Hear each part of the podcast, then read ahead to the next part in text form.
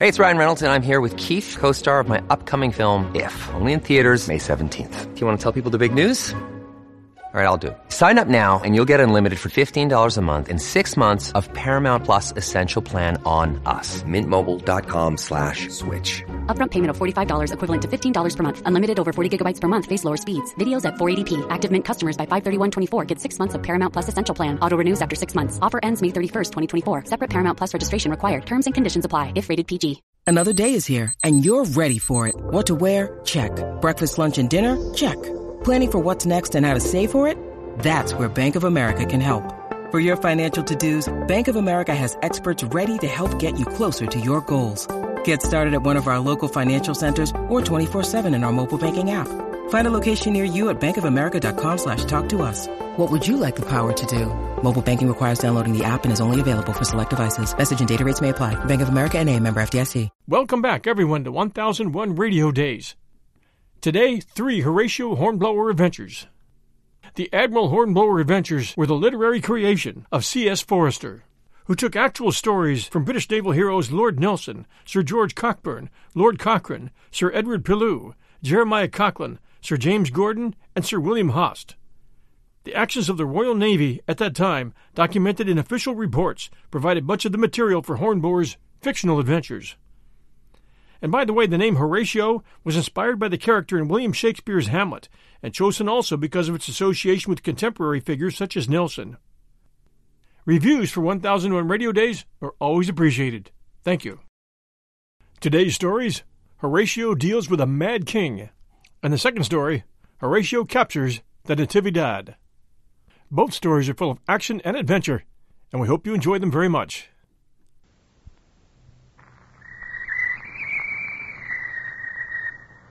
Call all hands. Beat to quarters. Run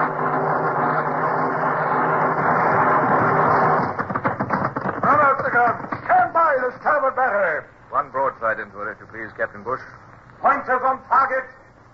Linstocks ready.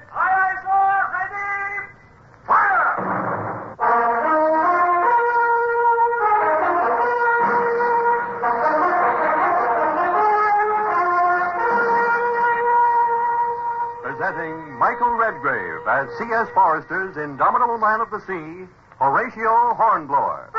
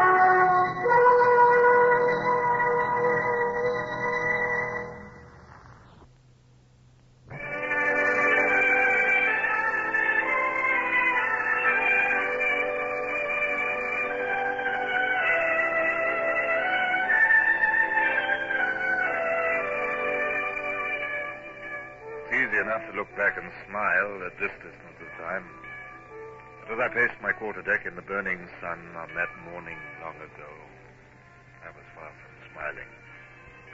So as not to imperil my mission, I'd been obliged to turn over the Natividad to the madman Don Julian, who called himself divine, almighty, El Supremo. Now he was coming aboard to murder my prisoners, the Spanish officers. I was determined to save them, at least. Come here, you. Are you the Spanish sailing master? Si, senor. Uh, what is that image beside the taffrail there? It, it, it, it's of the Virgin and Child, senor. Throw it overboard. But, but, but, but, but wait, Senor. I prefer to have the pleasure myself.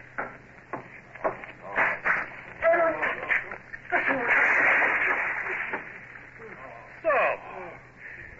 Now, is the youngest of your mates. I am, senor. Very well. You will hold up your hand and declare your disbelief in any other divine lord than our gracious El Supremo. Up with your hand. Good. Now repeat after me. I swear. I. I swear. No. No, senor. No, I cannot. I dare not. No. Then shall not need you, shall we? Lieutenant oh, Barrios, Terno, throw that overboard. No, the next man. You swear your disbelief?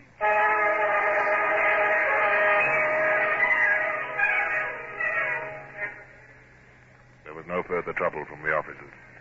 They took the new oath one by one, as indeed they were. Oh, must. you see, men. The Then De Crespo spoke to the crew, a mixed collection of Spaniards, Chinese, Negroes, Indians. Sweeping Spaniards from the dominion of America. Within a year, the whole of the land from Mexico to Peru will be at his feet. There will be an end of Spanish misrule, of brutal domination, of slavery in mine and field. There will be land for everybody, freedom and happiness under El Supremo. You can join us all. The alternative you have seen.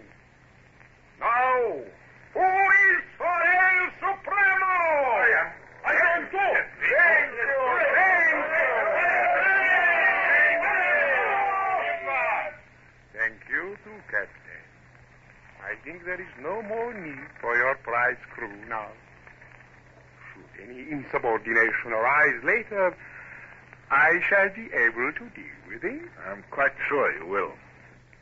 Mr. Gerard, you will order your crew to withdraw and return to the Lydia. As my boat bore me back to my ship, I reflected bitterly on the murder of the Spanish master's mate. But there was nothing I could have done. At all costs, I must not fall out with Supremo or his followers while my orders remained uncompleted. As I reached my own deck, the boom of a gun from the Natividad was answered by one from the Lydia. A new flag was flying from the peak of the Natividad, blue with a yellow star in the. Fire six! If I hadn't been born a ruddy fool, I shouldn't be here. Fire seven! I've left my wife and I left my home, everything that's dear. Fire eight!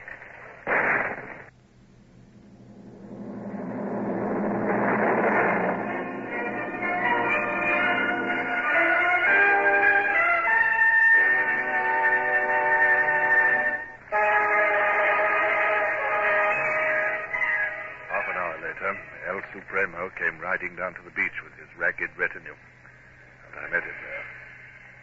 As we rowed out to the Lydia, I ran my eye over the ship to see that all was ready to receive our ally with full military formality. But before he mounted the ladder, he remarked, The correct salute for me, Capitan, is 23 guns. Mr. Uh, uh, Bush, uh, pass the word to Mr. Marsh for 23 guns. Don't look so stricken, Mr. Bush. It's two more than His Majesty himself receives. It's entirely meaningless. Aye, sir. Dinner will be served shortly, El Supremo. Would you care to come below? I will dine here, alone. Let the food be brought to me. Misery and embarrassment of our makeshift dinner in the gun room, into which we crowded with Supremo's retinue, was mercifully cut short by the arrival of the officer of the watch. I beg pardon, sir, but there's a messenger from the shore. I, I can't understand a word he says. Uh, very well, I'll come on deck. Um, I think you'd better accompany me, Mr. Bush. Thank you, sir.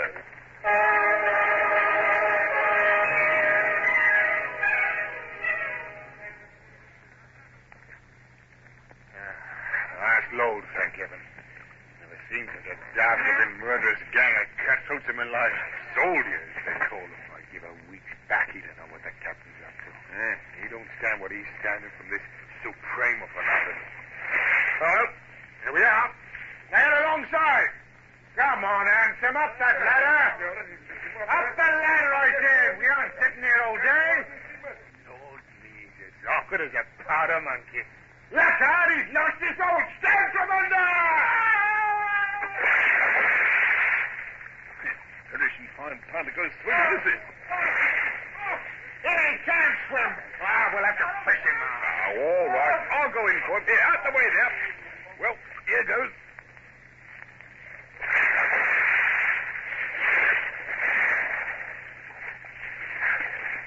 You can't you? Stop there, wriggling over, or I'll let you go. All right, all right now. I got him. Come on, boys. Out you come. Right now, go on, up the ladder. Come on, I'll come behind you to see you get up this time. Well done, men. I'll see you get an extra top for that piece of work. Now, get that man below and find him some dry clothes.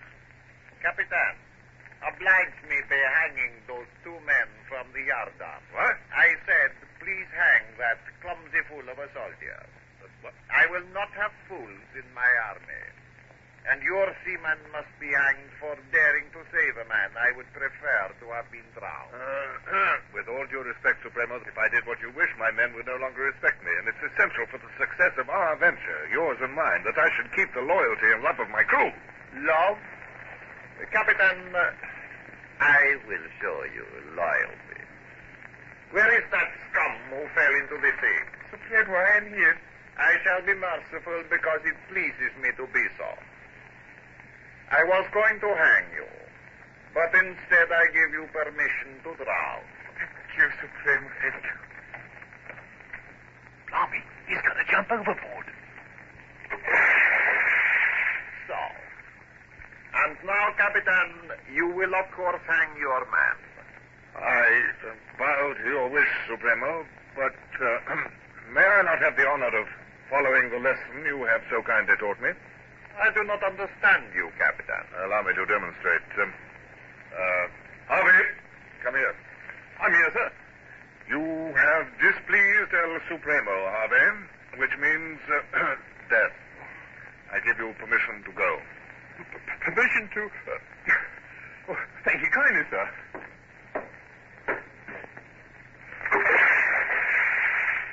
And the vanity of Supremo was so colossal that it apparently never occurred to him that Harvey was probably the finest diver and swimmer in the British Navy.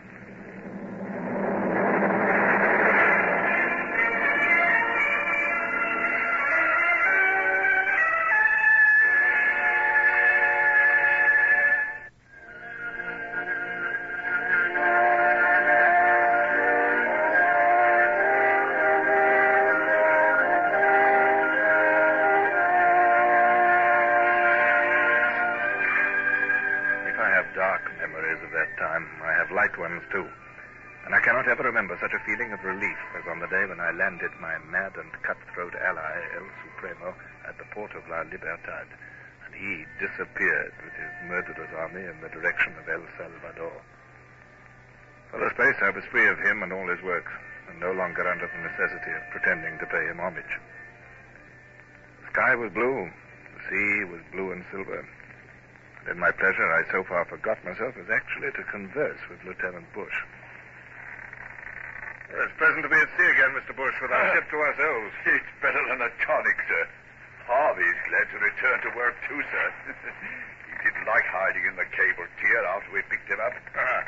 It uh, mightn't be a bad thing, sir, if that fellow uh, Supremo happened to get killed in the fighting. Well, I don't know, Mr. Bush. Hey-ho! Dale? Where away? On the port bow, sir! A two-masted lugger, sir! She's right to windward! Running down to us under all sail, sir! She don't like the look of our guns, sir. She's hove to, just out of range. Hey, she's setting about, sir.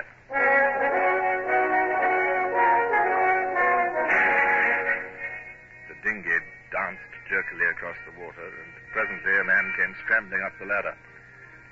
So many strange figures had mounted that ladder of late. This new arrival wore the full dress of the Spanish Royal Navy, and his epaulets gleamed in the sun.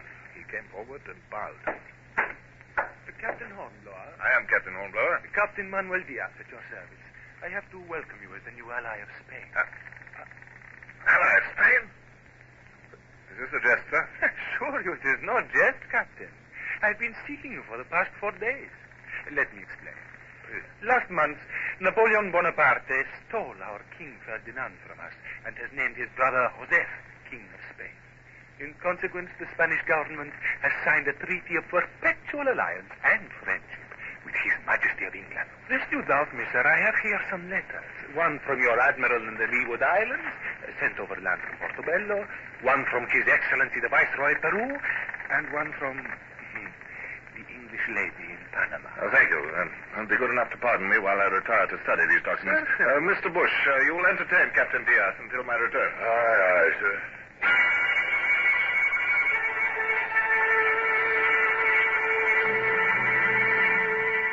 Senor Diaz, um, everything appears to be in order. Senor? Greetings to our new allies. I am proud to be serving with Spain against the Corsican tyrant. Thank you, Captain. We were very much afraid lest you should fall in with the Natividad before you heard the news, because she has not heard it either. In that case, I'm afraid your fine frigate would have come to serious harm. Uh, uh, Nivit, uh, bring the prisoners up from the cable tier, quickly. Aye, aye, sir. I regret to have to tell you, senor, that by evil chance the Natividad met us a week ago. You met the Natividad? I plunged feverishly into an explanation, but it was not easy to tell a Spanish captain that I'd captured a ship twice my power without receiving one shot, nor to explain that the ship was now under the flag of El Supremo. Then, a fresh and harassing aspect of the situation struck him. Something must be done. The Manilla galleon is at sea. She's due to arrive at Acapulco next month with priceless treasure. The Natividad will intercept her and, oh, her loss might well bankrupt our government. Very well, sir. My duty is plain. I will take my ship back to fight the Natividad. Thank you, Captain. You will call at Panama first to consult the Viceroy? Yes? Then I will bid you goodbye for the time being. If I reach Panama first, I will arrange your welcome. Thank you, sir.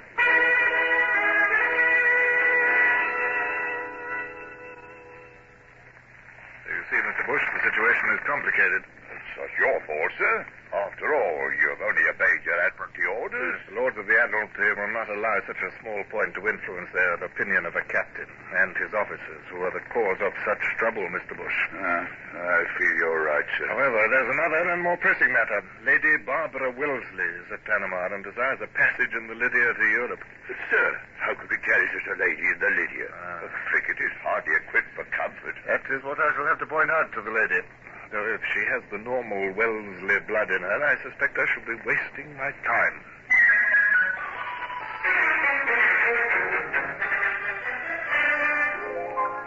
I was soon to have an opportunity of finding out at first hand. We sailed into the roadstead of Panama the next morning. There's a lady in the boat, sir. An English lady, I think. Wants to go aboard, sir. Uh, she seems disinclined to wait for permission, it seems. We shall uh, take no action, Mr. Bush.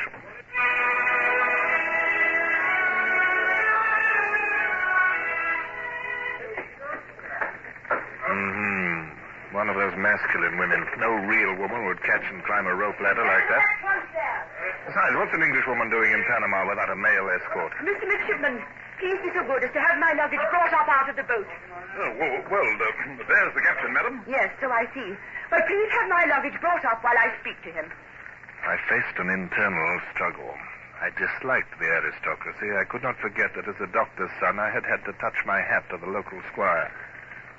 Yet it would be foolish for a poverty-stricken frigate captain with no influence to offend a member of such a family as the Wellesleys.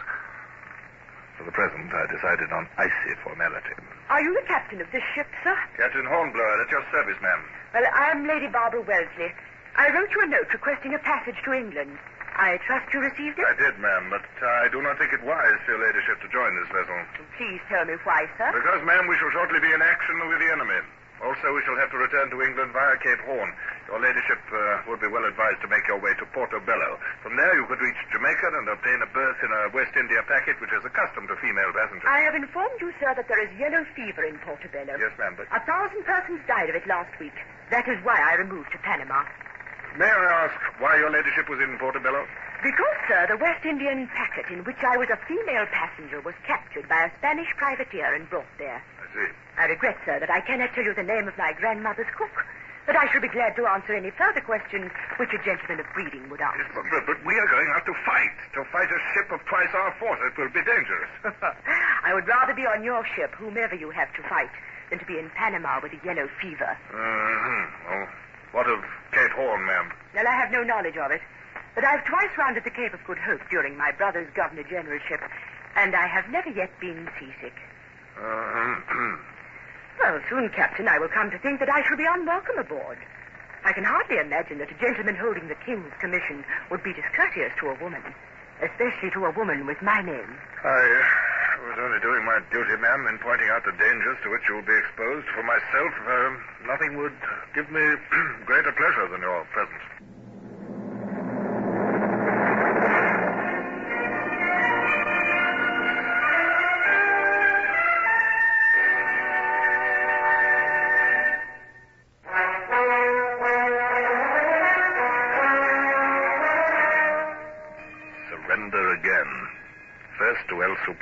And now to Lady Barbara. If I offended this lady, I might, well, never command a ship again. My wife and I might rot on half pay for the rest of our lives. I was 37 and not more than one eighth of the way up the captain's list. The goodwill of the Wellesleys might enable me to reach flag rank. Begging your pardon, ma'am, but your luggage is aboard. Oh, thank you. Be so kind as to give this to the boat. But, ma'am, uh, there will be no room in your cabin for a tenth of that luggage. I am aware of that, sir. I have dwelt in a cabin before. That sea chest will hold all I require. The rest can be put where you will. And now, may I see my cabin? Oh, you see, your ladyship, a frigate has few of the luxuries of an Indiaman. I was just thinking that it was scandalous that a king's officer should be given such quarters. And as I left to pay my call on the Viceroy. Where shall I serve her ladyship's dinner, I sir? don't know, Bush. Ask her, blast you.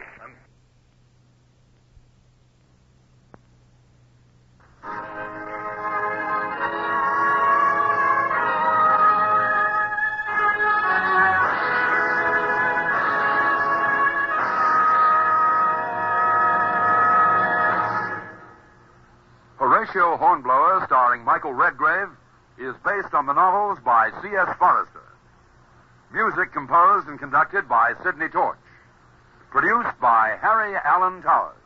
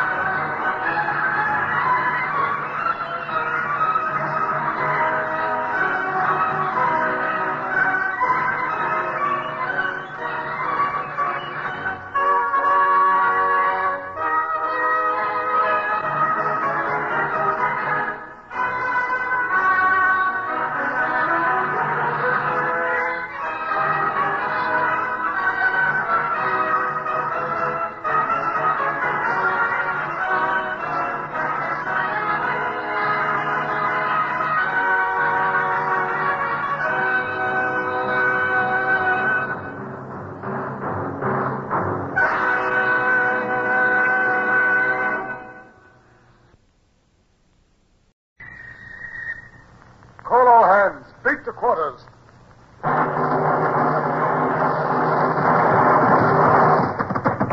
Run out the guns. Stand by the starboard battery. One broadside into it, if you please, Captain Bush. Pointers on target. Linstock ready.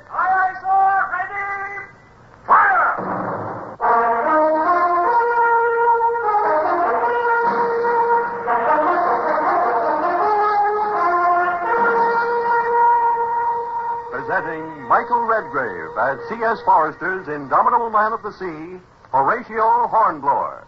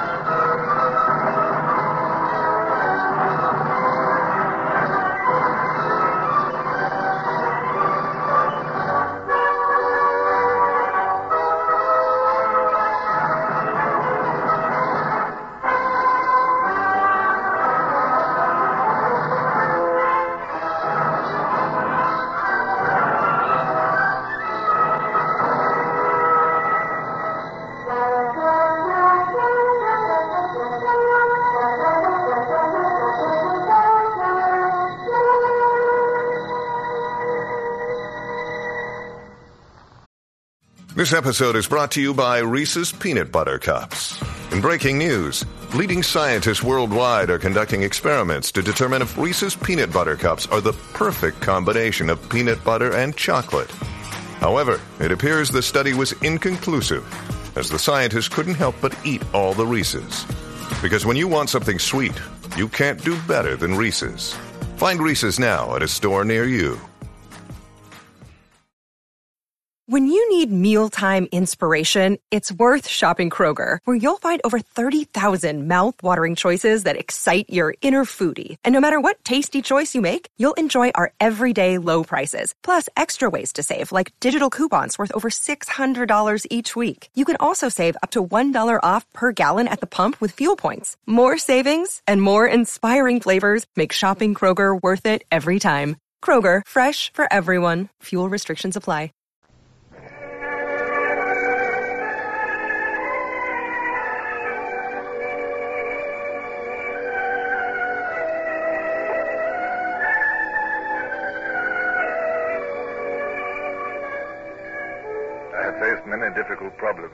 Seafaring career. But as I look back now, I can remember none graver than that which faced me as I prepared to sail in my frigate in search of the Natividad. I had captured her before in harbor, by night and by surprise. Now I must meet her on the open sea, where her enormous superiority in firing force must give her the advantage. Well, That was bad enough. But now I had the additional responsibility of a high-born and influential passenger, Lady Barbara Wellesley. When I returned to the ship after calling on the Viceroy at Panama, I summoned Bush, my first lieutenant, to my cabin.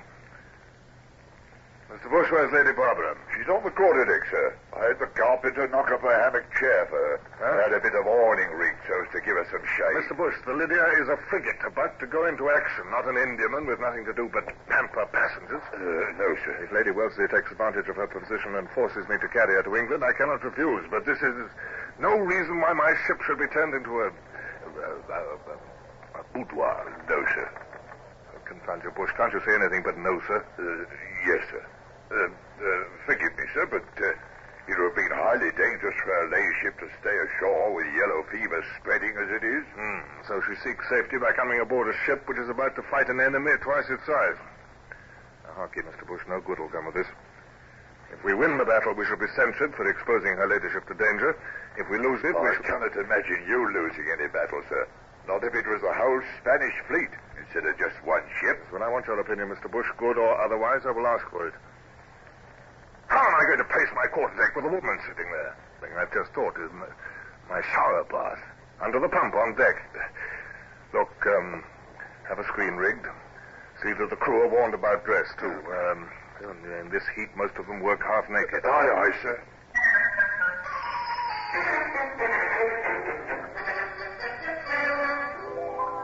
She was still on the quarterdeck when I went to attend to the business of getting the ship underway. It was infuriating.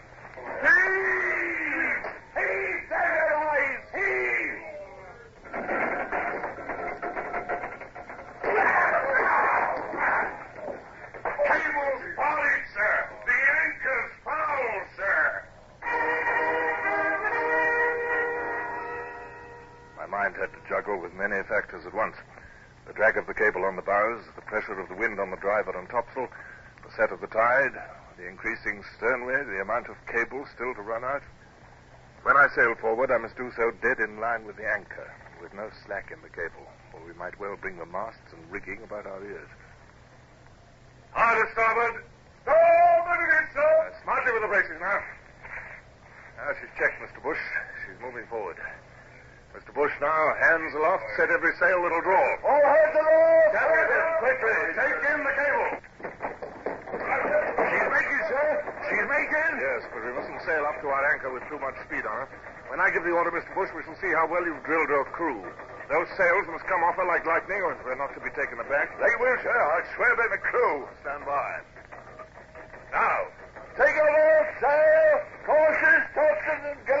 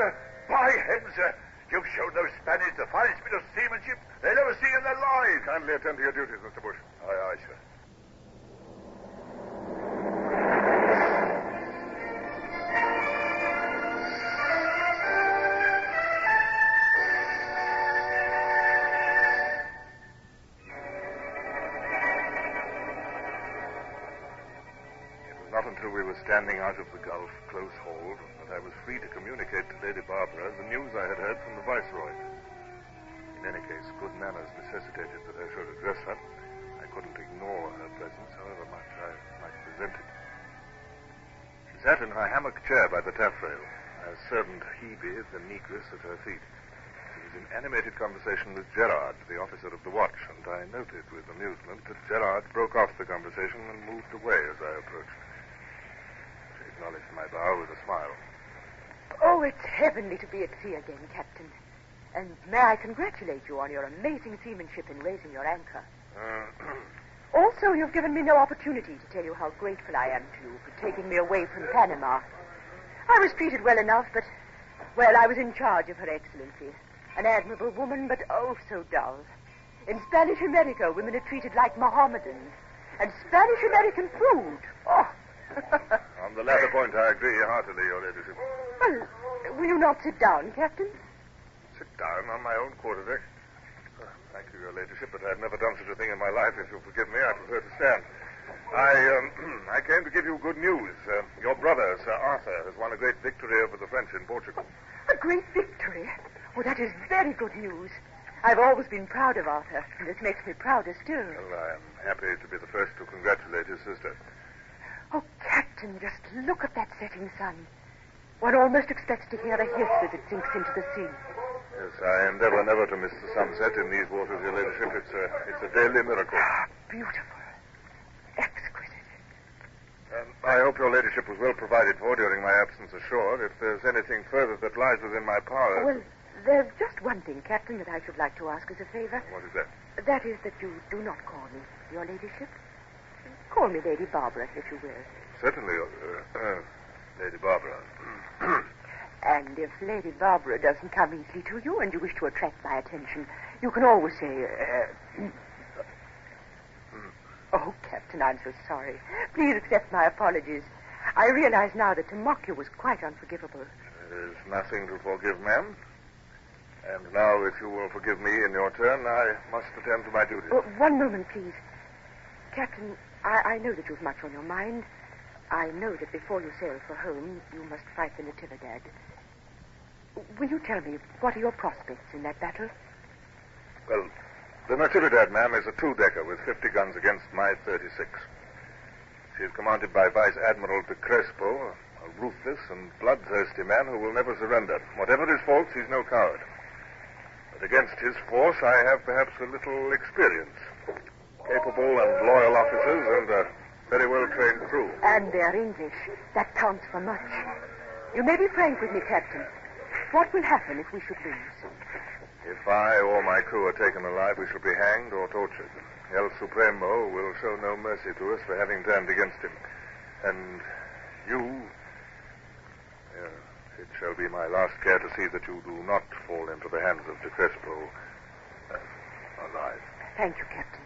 But you're not to worry about me, nor to allow my presence to influence you. Should it come to the worst, I too am English and a Wellesley. I know how to die.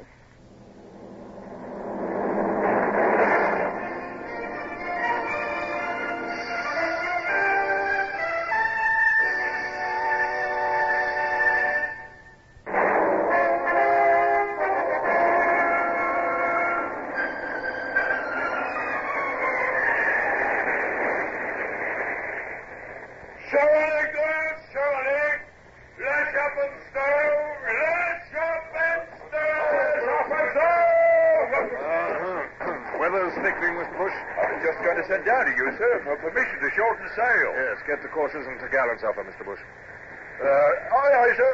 Hands to shorten sir.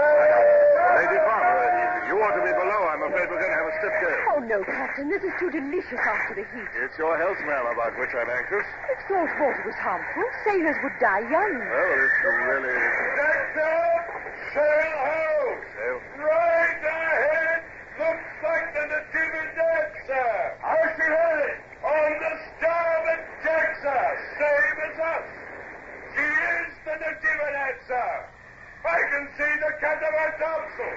Report any activity. Aye, aye, sir. She's seen us, sir. She's wearing out on port deck, heading up the window of us, sir. Oh, is she? Unusual for a Spanish ship to face a Viking challenge. Of course, she's not a Spanish ship now. She shan't get the weather gauge of me, whatever happens. And the braces, sir. You all keep her as near a wind as you'll lie. Mr. Bush, beat the quarters, if you please, and clear for action. There are places below, Lady Barbara. Take with you and stay in the cockpit until the action is over. No, no, not the cockpit. We'll leave that for the wounded. Um, go to the cable tier. Captain! I've no time to discuss the matter, ma'am. Mr. Clay, conduct her ladyship to the cable tier. See if she is safe before you leave her. Those are my orders, Mr. Clay.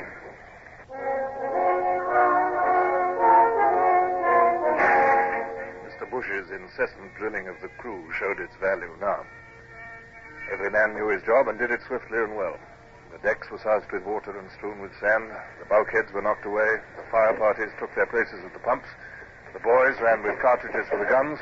And down below, the acting surgeon was dragging the midshipmen's chests together in the cockpit to make an operating table. The more this sea gets up, the better, sir. The Natividad won't be able to open the lower gun ports. No. Uh-huh. I'll probably have two reefs taken in those topsails. Aye, aye, sir. Top the rope. Two reefs in the topsail. Uh, excuse me, sir. With all this spray breaking aboard, do you think we can rely on the flint triggers for the guns? Or shall we have the slow matches lit in the tubs? Yeah, better light the matches in case. Wheel that. Steer small, blast blaster. Both ships are approaching each other at an angle. Steer so that when we meet, our ship has the wind of the other. Do you understand? Aye, aye, sir.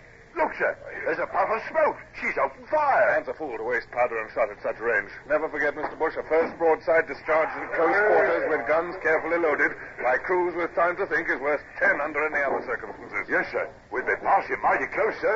If we both stay on this course, in fact, we'll meet bow to bow. No telling who'll have the weather gauge. That was closer. Here comes another.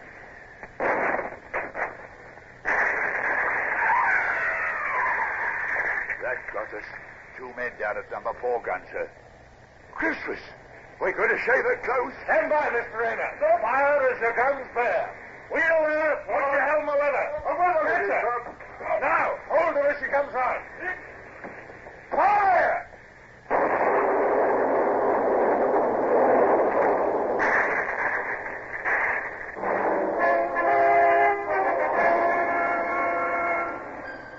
With action at last, my nervousness and fear of some fatal error was gone. I stared across the tossing sea at the Natividad. I could see De Crespo up on the poop. The fellow actually had the insolence to wave airily at me. We had had the advantage from our maneuver, two broadsides into it at close range, with only one shot in reply. Now we had to pay for it. I saw the rudder of our opponent kick over, and the next moment the two-decker had swung round and was hurtling down upon us. Top! Take it in! Now, steady, lads. We shall have a broadside from her, too. Fire!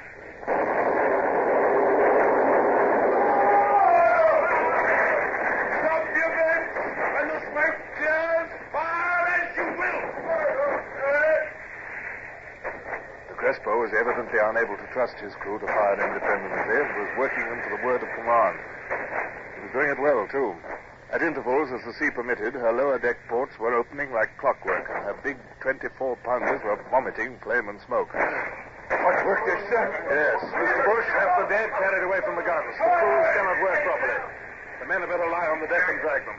It's death to stand in that iron hail. And, uh, Mr. Bush, I fear the Natividad's superior force is too great for us to continue this close work. We shall have to use cunning if we're to survive. It's a pity, sir, but I'm afraid you're right. Cancel the braces. Now, Mr. Bush, back the main topsail a trifle to take way off us. And let the Natividad get ahead. Aye, aye, sir. Now, tack ship and run across our stern. A broadside, Mr. Gerard. Aye, aye, sir. Now, tack again. Come on, the braces, sir. Back across our stern. Your guns, Mr. Raynard. Glorious. Damn my height. Glorious. Two broadsides into a stern. She's too big and clumsy to take him out like us, sir. Yes, save your satisfaction for the end. She's coming back at us. Oh, she is, sir. And her lower gun ports are open as well this time. It's going to take some real punishment now. There's De Crespo, drilling like a knife. I hope he was killed, sir, in our broadsides. Here she comes. Oh, what we about to receive.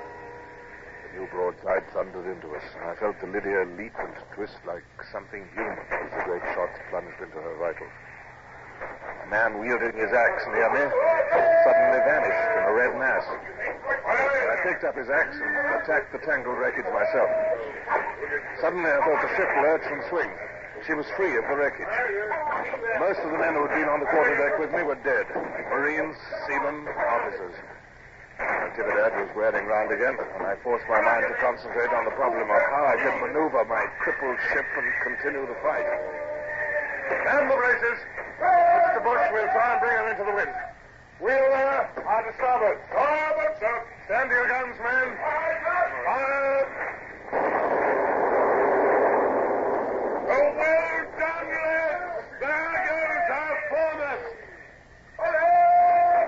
Give it her again. Pump it into her. Fire.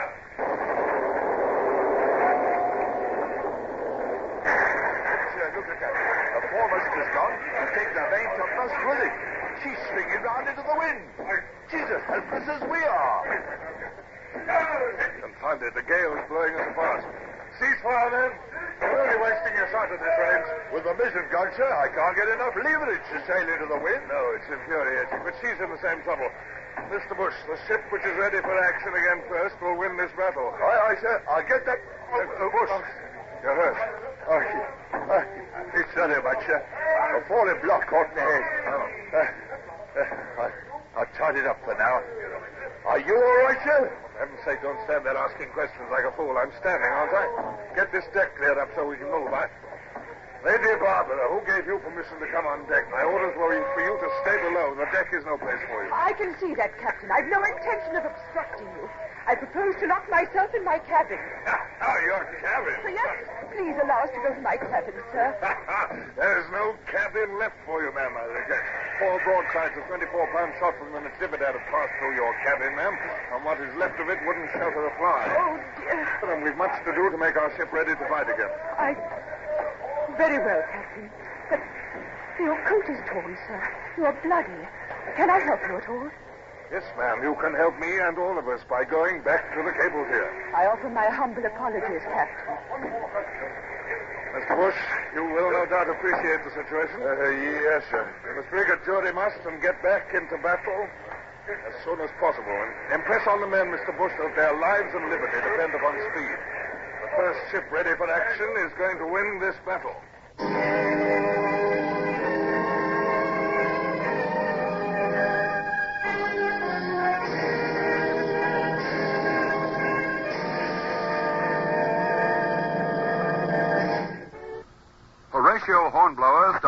Michael Redgrave, is based on the novels by C.S. Forester.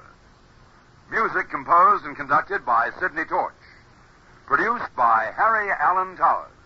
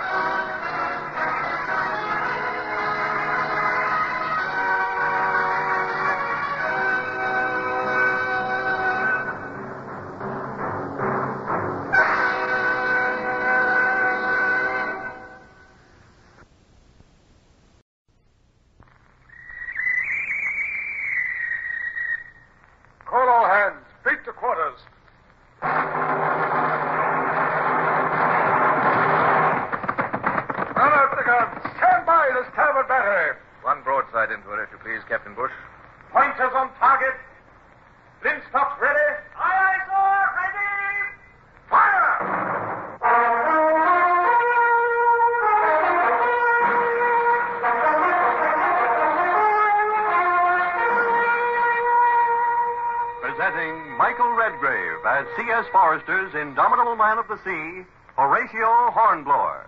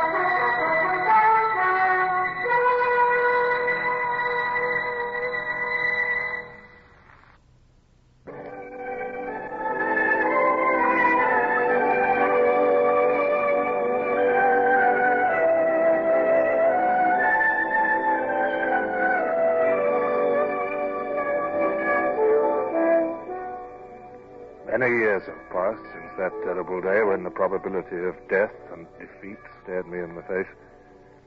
But I can close my eyes even now and feel again that exhaustion and faintness that I dared not let any man see. It was a nightmare pause in a nightmare battle. Two partially disabled ships drifting rapidly apart, and each with no purpose than to patch its wounds and return to destroy the other. I can see the Natividad again. Now the score's cleared, sir. How does she bear? About two points on the starboard beam, sir. Ah. There. She's hove too. Looks a bit lopsided without her foremast. Hmm. She seems to have made no attempt as yet to rig a new one. Well, as soon as we can carry some sail aft so that we can beat the wind, we'll have it at our mercy. We must try and do it before nightfall, Mr. Bush, and, and or we may lose her altogether in the dark. And uh, now, what's this? The funeral party, sir. Oh. They're already going out, sir. Uh, how many? Fourteen, sir. Very well. Mr. Bush, have all hands stop work, but remain where they are. I intend no disrespect to the dead, but this ceremony must be swift, or the living may be endangered. Aye, aye, sir.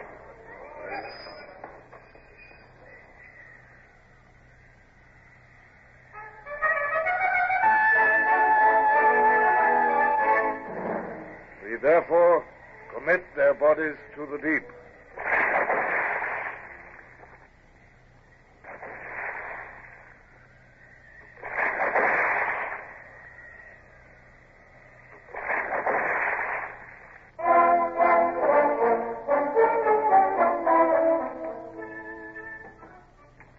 I think we checked the leaks now, sir.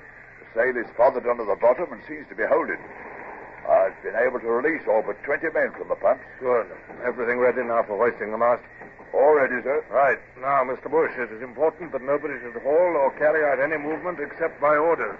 I shall try to use the pitching of the ship to help in the raising of the mast. And if any man acts without my orders, I'll have him flogged. Aye, aye, sir. Hands to the windlass. Mr. Gerard, attend to those slings. Aye, aye, sir. Mr. Galbraith, into the mizzen cage. Right, sir. Never do it. The ropes will slip off the masthead. Hmm, if it jerks away from that stump, it'll sweep the deck like a broadside. You trust the old man. He knows what he's doing, off. Oh, if he does, when you go there. Oh! Oh! Hoist away there.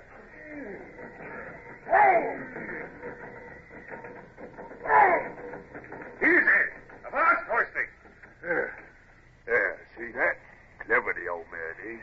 As the bows went up, so he ups the mast a bit. Then when the bows drop, he lays off. Oh, nice timing that is. Yeah, he better not make no mistakes, though. He won't make no mistakes. I've never seen him make one yet.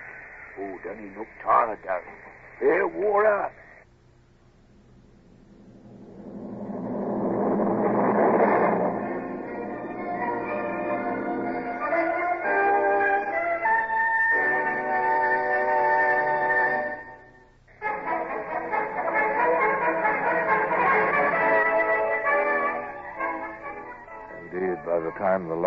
Dangerous struggle with the mast was over and it stood vertical at last, while the men fished it firmly to the stump of the old mizzen, I was sick with weariness.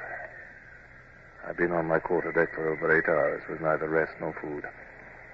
Through the stress and labor of the battle, I was beginning to find it difficult to concentrate upon anything. So that Bush had spoken twice before I could force myself to listen. I said, sir, that it's a magnificent piece of work, if you'll allow me to say so, sir.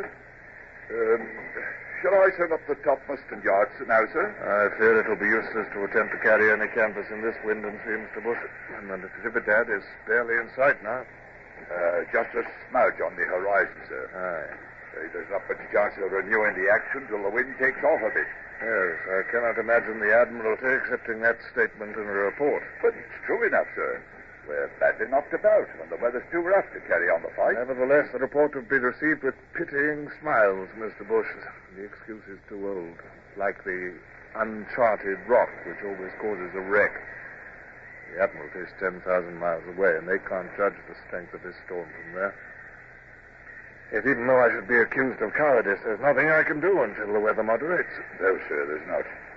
And in that case, sir, why not take a rest? You look mortally tired, sir. Indeed you do. Uh, let me send and have a berth screened off for you in the wardroom. Fiddlesticks, Mr. Bush. It's you who need a rest.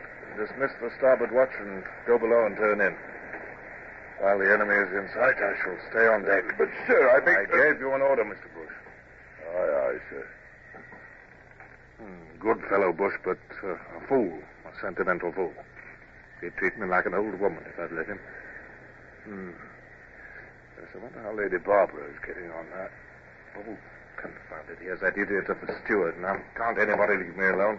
Well, Polwheal, what do you want? Uh, well, I've been to attend to the lady, sir. I screened off a bit of the orlop for her, sir. The orlop? But the wounded are in there. Well, they're mostly quiet now, sir. Well, I couldn't leave her in the cable tier. Oh. I've strung a hammock for her. and She's, she nicked into it like a bird, sir. Took a bit of grub, too, and a glass of wine, she did. Oh, very good, Paul Well, now, it stands to reason, sir. A frigate in the sea like this, and a battle like what we've had is, well, it's a bit rough on an high-born lady. Just confine yourself to facts and keep your opinions to yourself, Polwheal. The high-born lady joined this ship of her own free will, knowing that she was about to go into action. Aye, sir. Now, uh, about you, sir. Here's some dry clothes and a chest in the storeroom. I'm afraid the last broadside done for everything in your cabin. I don't want any dry clothes. Uh, of course you don't, sir. I wouldn't suggest it, except in... Well, if you takes cold, sir, you won't be fit when we catches up with the Natividad. Will you change up here, sir, or come below? Uh, now, now, look. If I just lash this here hammock chair to the rail, sir, you could sit there when you've changed and have this biscuit and rum, couldn't you, sir? Uh, and this here boat cloak will keep some of the spray off you. But you won't have to leave the deck. Oh, Will, you presuming to give me orders? Orders, sir? Me? I hope son knows my place, sir. Hmm. It's all right, Mr. Bush, sir. You can turn in now. Captain's in his chair and sleeping like a baby, sir.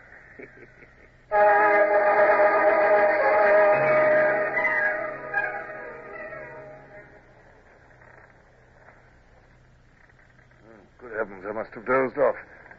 Hmm, What time is it, I wonder? Impossible, it's after midnight.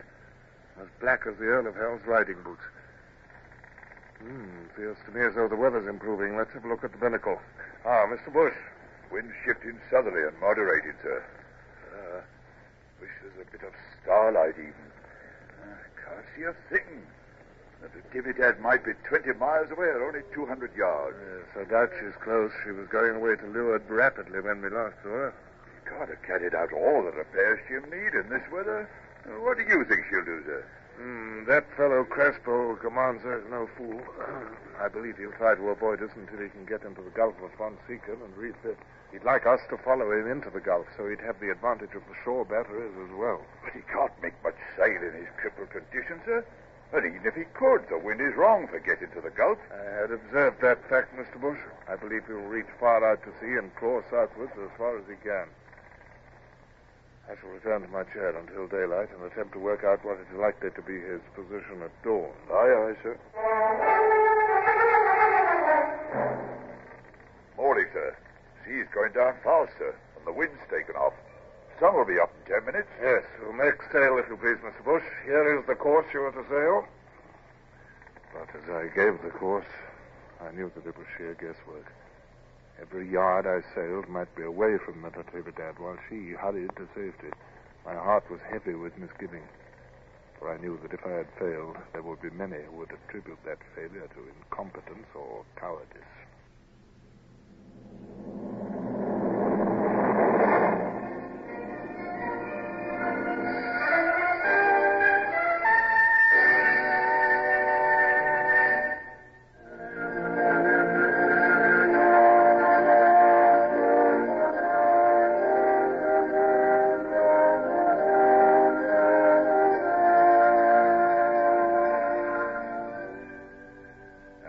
Lifted over the horizon, I paced the quarterdeck with every appearance of unconcern, determined not to allow anyone to guess at the doubts and fears which tormented me.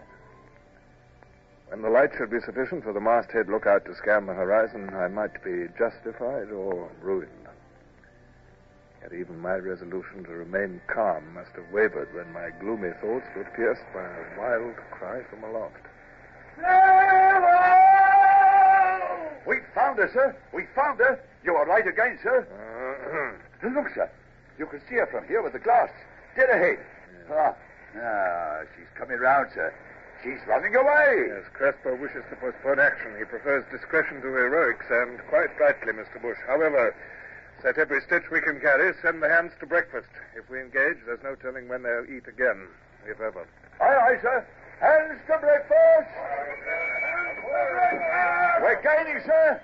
She'll not get away this time. We'll blow her right out of the water. Never underestimate your opponent, Mr. Bush.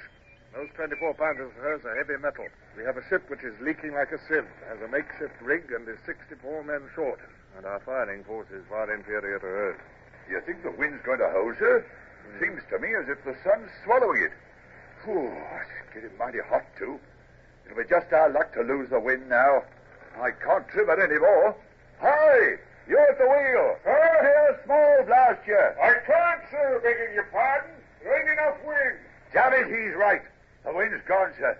And look at that sky. It's like brass.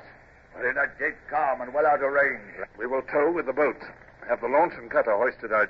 Boats away! Cutter's crew, Launches crew!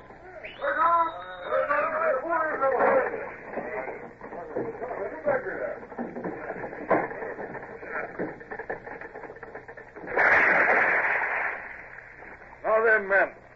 You've got a hard task, but it must be done. You've got to pull. Pull till your muscles crack and your hands burst. Now get your clothes off and pull naked. I'll have you relieved in an hour. Now, pull! All together, give way!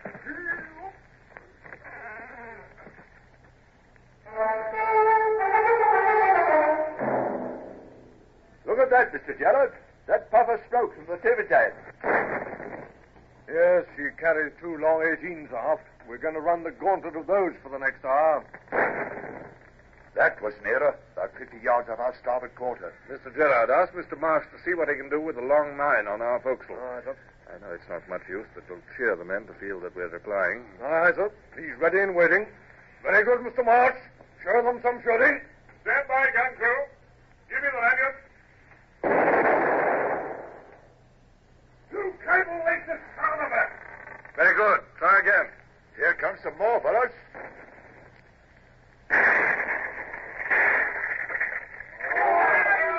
Ah, that one got us just above the waterline, followed. Oh, well done, Mr. Marsh. Right alongside her.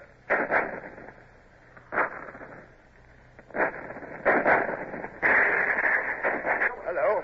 What's she up to now. The boat's pulling her bows round. Yes, Mr. Bush, we shall now have 25 guns trained on us instead of two. She's positioning for a broadside. We shall have some pebbles about our ears ere long, lads. Let's show them that Englishmen don't care.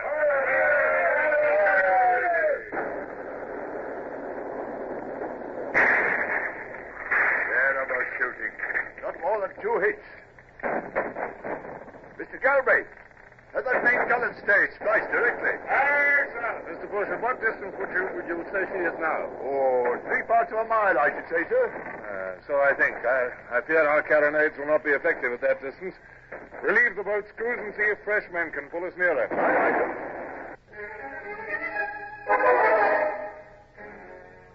It was intolerably hot. The smell of pitch from the deck scenes, the bitter tang of powder, and the smell of the blood from the wounded combined with my fatigue and anxiety to make me feel deathly sick. I feared to disgrace myself by being sick in front of the men. They, too, no longer joked at the guns. They were beginning to sulk under punishment. It was a bad sign. Sullivan! Sir! Come here, Sullivan. You your fiddle? Aye, sir, I have that. That, then we'll have a hornpipe. Benskin, Hall, McAvoy. A hornpipe from each of you and a guinea for the man that does his best.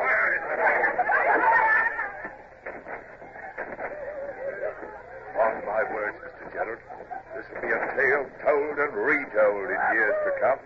How Captain Hornblower had his ship towed into action with hornpipes being danced on her main deck.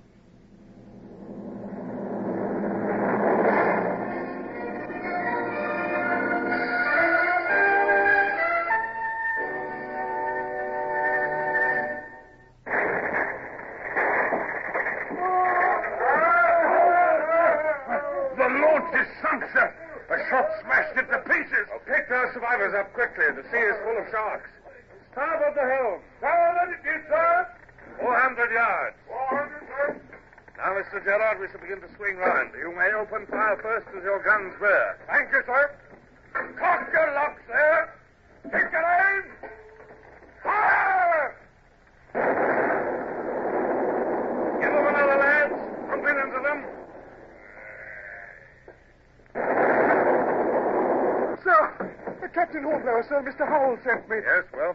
Starboard side chain pump knocked all to pieces. Well, my boy? Well, he's rigging another one, sir, but it'll be an hour before it works. He told me to tell you the water's gaining a little, sir. Very well. Please, sir. There was 14 men all knocked to smash at the pump. Horrible, sir. I see one man, sir. It's That'll boy. Come back to Mr. Howell and tell him captain is sure he will do his best. Oh, sir. There's too much smoke to see properly, but it's my belief we've hit her hard, sir. Confound this smoke. It's like being in a fog. Ah, Crystal, what is it? I think I can feel a very light air blowing, sir. Mm, yes, I believe there is. Ah, ah look at that. Look, the smoke's blowing away, sir. Ooh, just look at the Natividad. Oh, she's a wreck. There's only others and men standing rigging all round her like a net. And look at that great hole in her side. The streak on board started into one there. She's low in the water, but she's still fighting, by heaven. We'll be on her soon. The closer we are, the quicker we'll finish it. And stand by for the new orders. Albert Garinay load with great shots. Look, look at them crouching in the forecastle. They're going to try and board us. Hell! Here they come! Garinay!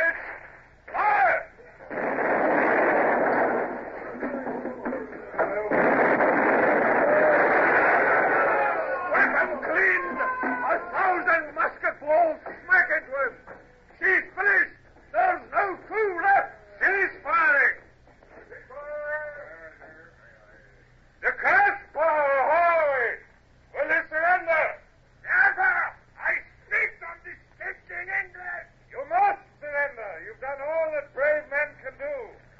Crespo, you fool! Your ship's on fire! Surrender while you can! Never! Man's mad, We must call off or we shall catch fire, too. Man the